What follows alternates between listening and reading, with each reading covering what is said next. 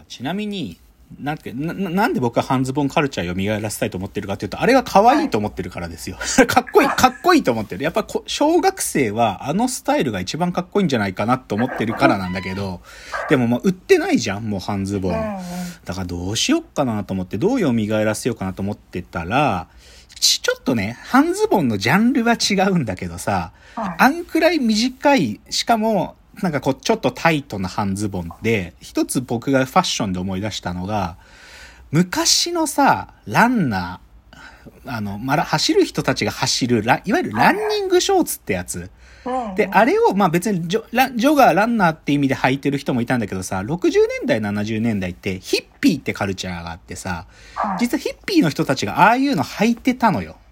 うん。なんか、ウッドストックとかの映像とか見ると、半ズボン履いてる。で、髭が生えてるさ。で、なんかこう、お玉にこう、なんか バンド巻いてるやつとかいるじゃん。ああいうのだったらあるなと思って、そういうファッションを僕が率先してやっていこうかなと思ってる。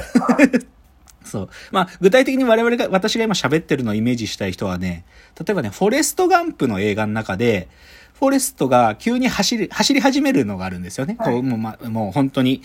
アメリカ中を走る。で、その時にしてる髭で半ズボン履いて走ってるファッションとか、あとはね、このラジオトークでも一回した小さこべえという漫画があるんですけど、望月峰太郎の小さこべえという漫画の中のしげじっていう主人公がヒッピーみたいなファッションしてて、その半ズボンみたいな格好してますよ。だからね、それちょっとそういう角度からだったら、ちょっと違うんだけどね、僕は、最後はあの、小学生があの半ズボンを蘇らせたいんだけど、うん、ちょっとこのランニングショーツのヒッピーファッションの角度からだったらいけるかなっていう、ちょっと、そういう思いをちょっと持ってるという話でした。じゃあですね、コーナー行きましょう。えー、ロフトプラスワンへの道。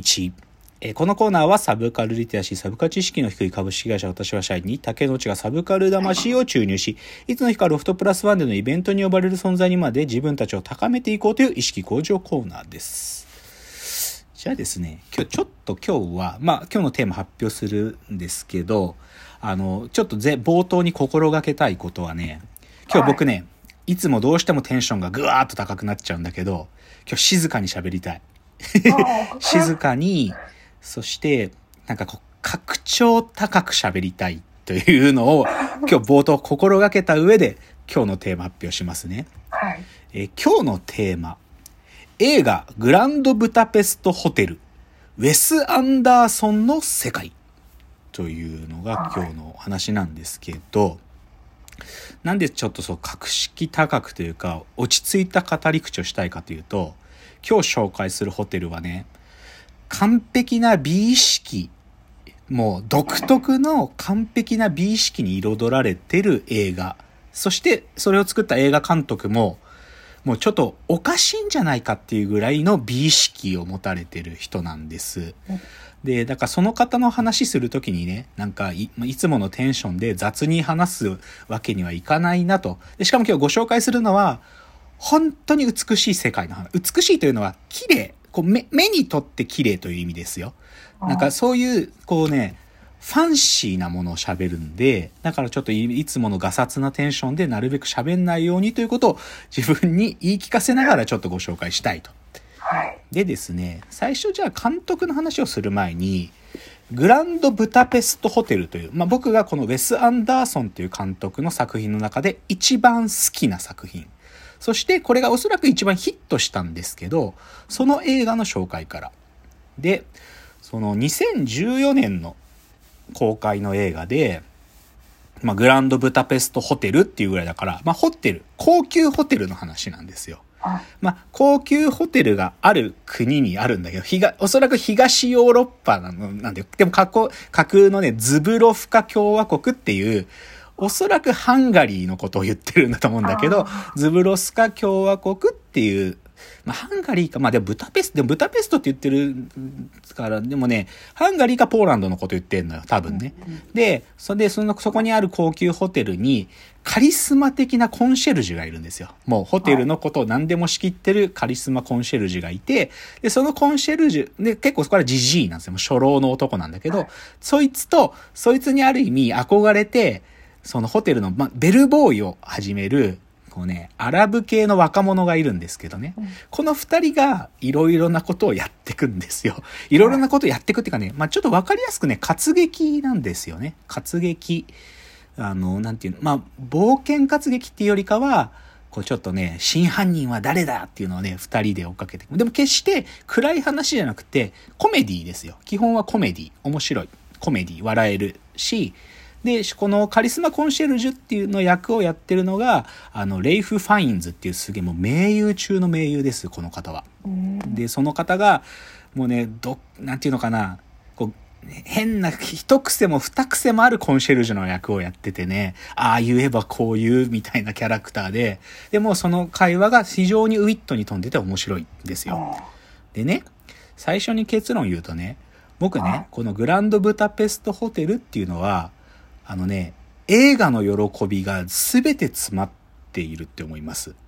うん、なんか、いや、映画っていろいろジャンルがあるから、その全ての映画における喜びっていうよりか、まあ一つのこういう映画っていうものが、まあジャンルとしてあるとしたら、でもそこでなんか満たされる喜びっていうのが全部詰まっていると。で、言い方変えると、僕もいつかこういう映画を自分で撮ってみたいと思いたくなるくらいすごい。うん。で、あのね、なんて言ったらいいかな。いや、これすごいダサい表現でしか言えないし、あの、ライムスターの歌丸さんも同じ言い方してたけど、一言で形容するとね、おしゃれなの。ひたすらおしゃれなのね。で、絵とかが、まあ、とにかくね、綺麗なのよ。映ってるもの自体が。その、ホテル自体もピンク色でね、すごい可愛い。可愛いっていうか綺麗だし、よくこういう絵作りできるなっていうぐらい綺麗。で、で、まあ、そのホテルがある街自体もなんか、え？こんな街実際にあるの？っていうくらい素敵。で、でね、ちょっとこういう言い方したいんですけど、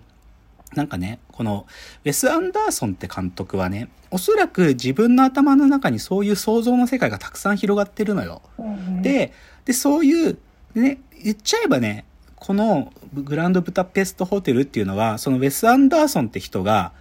自分の頭の中で作り上げたヨーロッパ。本当に。あウェス・アンダーソンってのはアメリカ人なんだよ。アメリカ人なんだけど、アメリカのテキサス出身の人なんだけど、だからヨーロッパの人ではないんだけど、でも、その格調高い、彼の頭の中で描くヨーロッパっていうのはこういう世界だっていう、ある意味そういう彼の想像力とか、彼のこうあってほしいという欲望みたいなものを箱庭のようにして作ったんだよね。だからまあ、ぶっちゃけちゃえば超フィク、すごいフィクション、ザッツ作り物としての作り物、フィクション。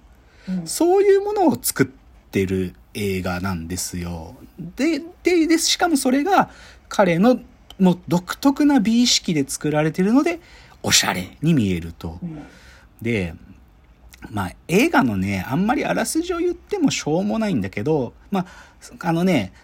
舞台は1930年代。の話。まだだから戦争が始まるちょっと前ぐらいからもあるんだけど、で、そこで、その、グランドブタペストホテルにいる伝説のコンシェルジュのグスタブってやつが、その、新人のベルボーイのゼロってやつとね、その、で、で、このグスタブってやつはね、すごいもう彼目当てでお客さんが来るぐらい、もうすごい人なのよ。でも、来るお客っていうのはどういう人たちかっていうと、金を持ってるけど、年を取ってしまって、どこか寂しそうなマダムたちが来るんですよ。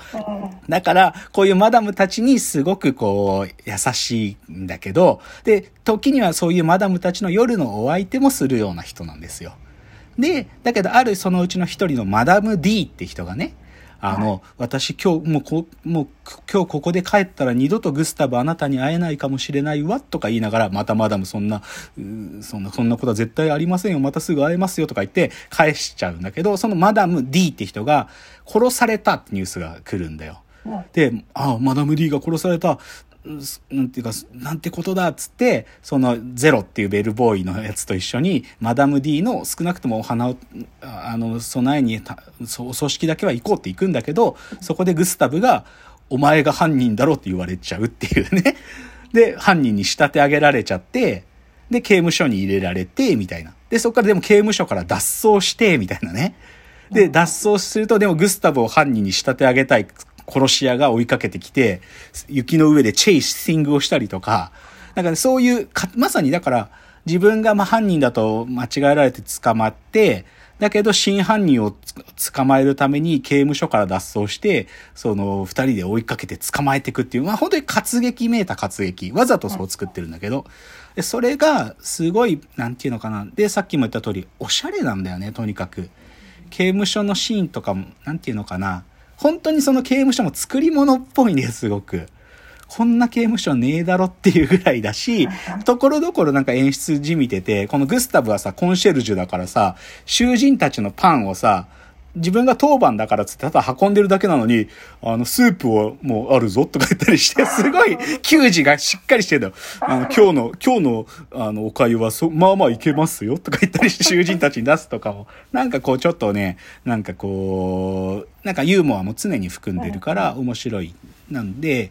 だからまあ映画は見てもらえばいいという話なんだけど、でもとにかくね、今日まず言いたいのは、このグランドブタペストホテルってあまりに美しいんですよ。美しいっておしゃれ。で、これね、本当に見たとき、